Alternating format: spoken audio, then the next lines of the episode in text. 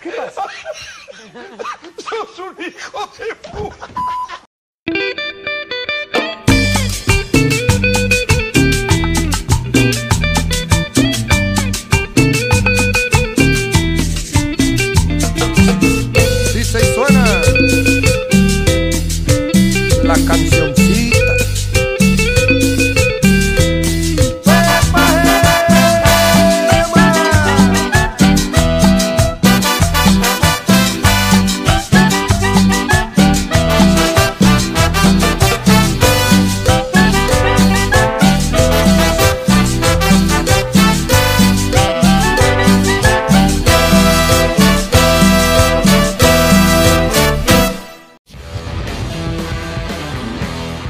A comer como invitado en una casa ajena y no levantarse en la mitad de un plato y mostrarle los glúteos, sacudiéndolos y gritando, miren qué contento está Horacio disfrutando de esta cena, es parte de lo que llamamos ser civilizados.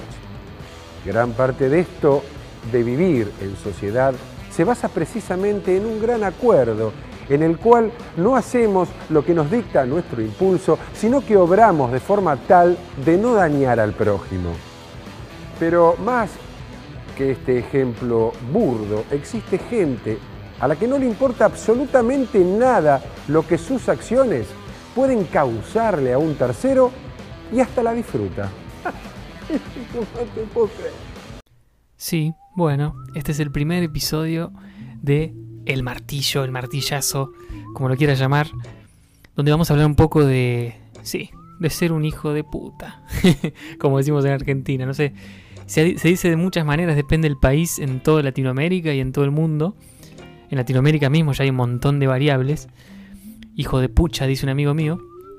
Pero es una palabra que se ha usado especialmente y específicamente más que nada para describir a esas personas que hacen el mal deliberadamente, ¿no? Básicamente. Y vamos a hablar un poco de todo el trasfondo, toda la historia, pero más que nada por qué seguimos usando y qué hay detrás de este insulto de hijo de puta. No es lo mismo decir qué hijo de puta con una leve risa que decirlo a los gritos y con cara de enojado. Porque el ser hijo de puta sigue remitiendo a una deshonra o algo decididamente negativo, pero depende de la manera que se lo diga, por lo menos acá en Argentina, en el lenguaje porteño, puede ser dicho hasta de una manera cariñosa. Pero desde, desde tiempos inmemorables, desde siempre filósofos y pensadores no lo dijeron con estas palabras, pero pensaron, si hijo de puta se nace o se hace, o porque hay gente que es mala o que hace el mal.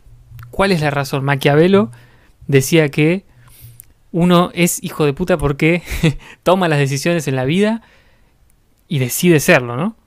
Pero por otro lado, Rousseau decía que no es tan así, sino que uno cuando nace, nace con ciertas cosas que lo condicionan y lo van formando. Entonces, hijo de puta no se, se- no se nace, se va haciendo.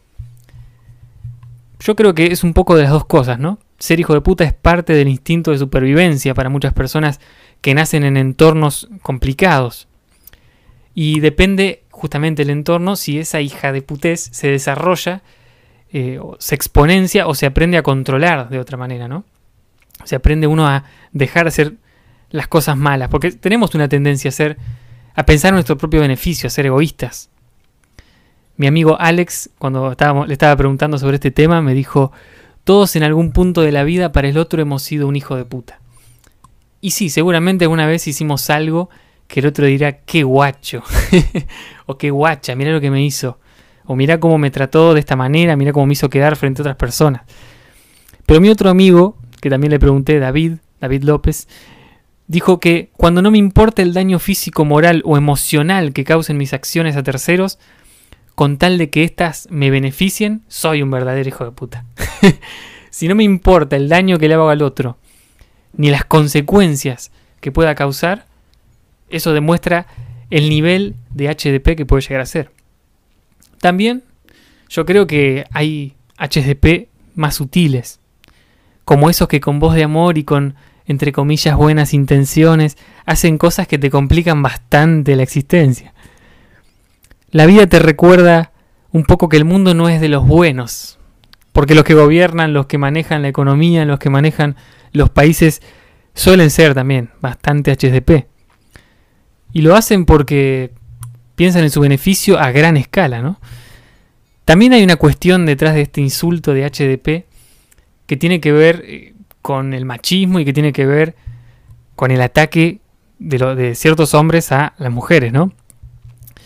Mu- Muchas veces pasa acá en Argentina, es muy claro, y lo decía Freud, ¿no? Que la mujer con poder a ciertos hombres les causa repulsión. Y Freud no lo decía necesariamente en contra de eso, ¿no? Sino que, bueno, hijo de su época también, eh, casi me sale hijo de puta Freud, pero no, hijo de su época, él eh, interpretaba eso de esta manera, ¿no? La mujer con poder causaba cierta repulsión. Acá es muy común en Argentina, la expresidenta, actual vicepresidenta Cristina Kirchner, es muy insultada, mucho, mucho más que hombres que han hecho cosas peores o iguales de las que se la acusa a ella, ¿no? Pero como es mujer, es la yegua, es muy común acá que se la conozca o se le diga así despectivamente a Cristina la yegua, ¿no? Y hay como un odio a la mujer que da órdenes a la mujer que está en una situación jerárquica de poder. Pero, cambiando y avanzando un poco de tema, si actuar como un hijo de puta es hacer el mal deliberadamente sin ponerse en el lugar del otro, entonces podemos decir que si bien aunque no seamos hijos de puta por acción, podemos ser hijos de puta por omisión. En todas esas ocasiones, momentos que pudimos hacer el bien y no lo hicimos. Y hay un filósofo que lo dice mucho mejor que yo y que lo trabaja a lo largo de toda su obra, que es Immanuel Kant. El loco tenía un nivel de moral y de ética muy alto y muy profundo para, para su momento y para el día de hoy nos sirve para pensarlo, ¿no? Él desarrolló el famoso imperativo categórico. El imperativo categórico es un concepto de Kant, es el acto o proposición que se lleva a cabo por el hecho de ser considerada necesaria, sin que existan más motivos. O sea, tengo que hacer esto porque lo tengo que hacer, tengo que hacer el bien porque es lo que hay que hacer, ¿no?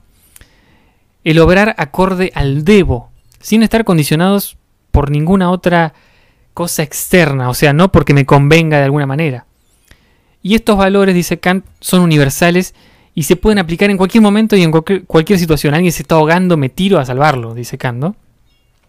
El imperativo es un fin en sí mismo y no un medio para lograr un resultado determinado, contrario a, la, la idea un poco de Maquiavelo, que él no dijo textual esta frase, pero es una idea que, que se puede sacar del libro El Príncipe, que es el fin justifica los medios. Bueno, esto es todo lo contrario. El fin es el fin en sí mismo. Y los medios, bueno, pueden variar. El objetivo es hacer el bien, ¿no? Dice, dice Kant. Dice, por ejemplo, generalmente podemos decir, ¿no? Que nosotros tenemos este imperativo categórico, que debo decir la verdad. Uno no piensa que debo robarme el vuelto que me dio mi vieja para el almacén. También pensamos que el ser humano, nosotros, las personas, tenemos que ser solidarias, no ratonearle el mango a alguien que lo necesita. Tenemos que, o no sé, o no llevar una coca a un asado o un vino a un asado, ¿no? Importante. Debo ayudar a otro cuando está, cuando está pasando mal, cuando está pasando como el orto, hay que ayudar. Estar con esa persona que perdió un familiar o esa persona que necesita de una mano. Hay que respetar a los demás. Es otro imperativo categórico, no discriminar por su estrato social o condición física, ¿no? Y esto, dice Kant, hay que hacerlo por el simple hecho de hacerlo. Si no, sos un HDP. Lo está diciendo con otras palabras, ¿no? Y no por temor a consecuencias, por algún beneficio, sino por el simple hecho de ser un valor universal, diría el querido Immanuel Kant. Una lectura que podemos hacer hasta acá, que choca esta idea de Kant eh, con la idea de, de la economía moral del cristianismo, ¿no? o la idea del cielo. Porque lo que dice Kant básicamente es, si haces el bien por obtener algún beneficio o por cualquier otra razón que no sea el simple hecho del deber mismo, entonces sos un hijo de puta igual, sos una mala persona igual. Y se pelea indirectamente con la idea de salvación por hacer las buenas obras, o no hacer ciertas cosas para ganarte el cielo. No sé, no voy a tener relaciones sexuales porque voy a ir al cielo, como si eso fuera hacer el bien, el bien por omisión. O no sé, voy a pagar el diezmo todos los años de mi vida para ganarme el cielo, o hacer, o mismo hacer cosas buenas en general. Porque según Kant, esto arruina entorpece, digámoslo de, de cierta manera, ensucia el acto de bien. Entonces, según esta lógica, para ir al cielo hay que ser un poquito forrete, porque si intentás hacer las cosas bien para sacar un beneficio, tenés que ser un poquito HDP también. En lo personal me peleo mucho con esto ahora, pero cuando era más, más pibe, más guachín, más chico, pensaba que tenía que hacer las cosas bien y creer en Dios porque si no, no iba a ir al paraíso. Hoy por hoy me parece algo interesado y hasta contradictorio. No está mal querer beneficios en la vida, por supuesto, no digo eso, pero creerte mejor que los demás por alcanzar el paraíso, mmm, algo no me cuadra ahí. En definitiva, no sé si existe el cielo, el paraíso. Lo que sé es que existe la gente que cree en el cielo. y si vamos a creer en algo, hay alguna especie de lugar más allá de este barro, de este quilombo que tenemos acá en la tierra. Bueno, solo espero que no esté lleno de hijos de pute, sino de gente que hizo el bien, hizo el amor y vivió la vida honrándola de la manera que pudo o supo. Este fue nuestro primer martillazo. Nos vemos el próximo episodio y por favor compartilo. No seas HDP. Chau.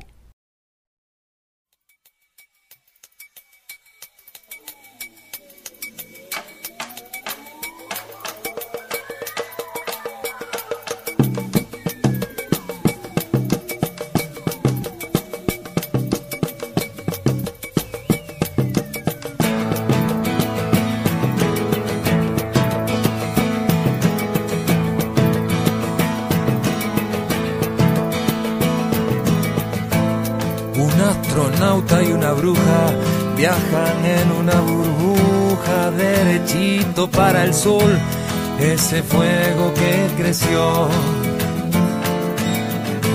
Si se calienta el detergente y revienta eso que sienten, pueden perder el control y también la conexión, certidumbre o ilusión, epidérmica ficción.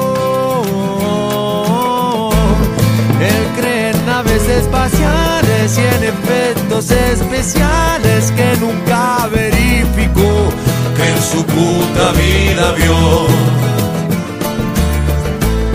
Ella practica con escobas, ve el futuro en una bola que un colgado le vendió y también la convenció de su poder interior, esa magia de cartón.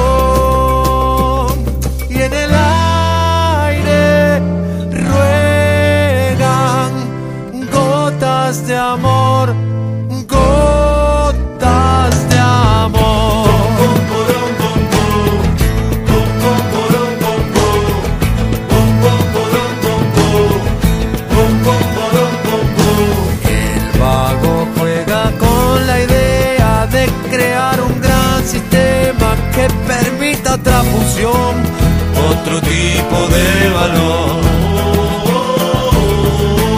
Pero la bruja lo contiene y adivina lo que quiere porque ella fue y volvió al infierno del terror, a ese mundo tan glotón que te come el corazón.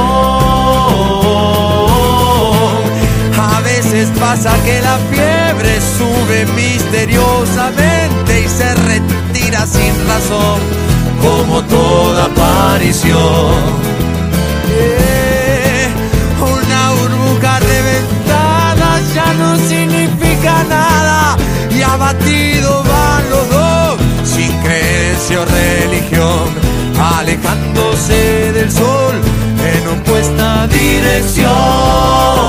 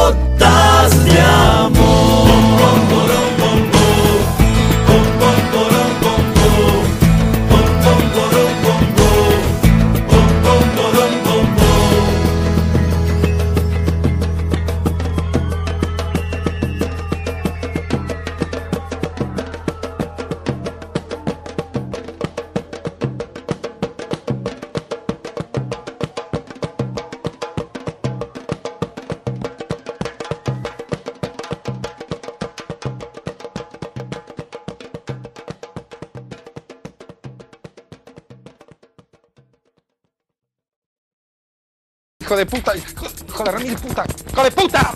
Hijo de puta. Habla bien, hijo de puta.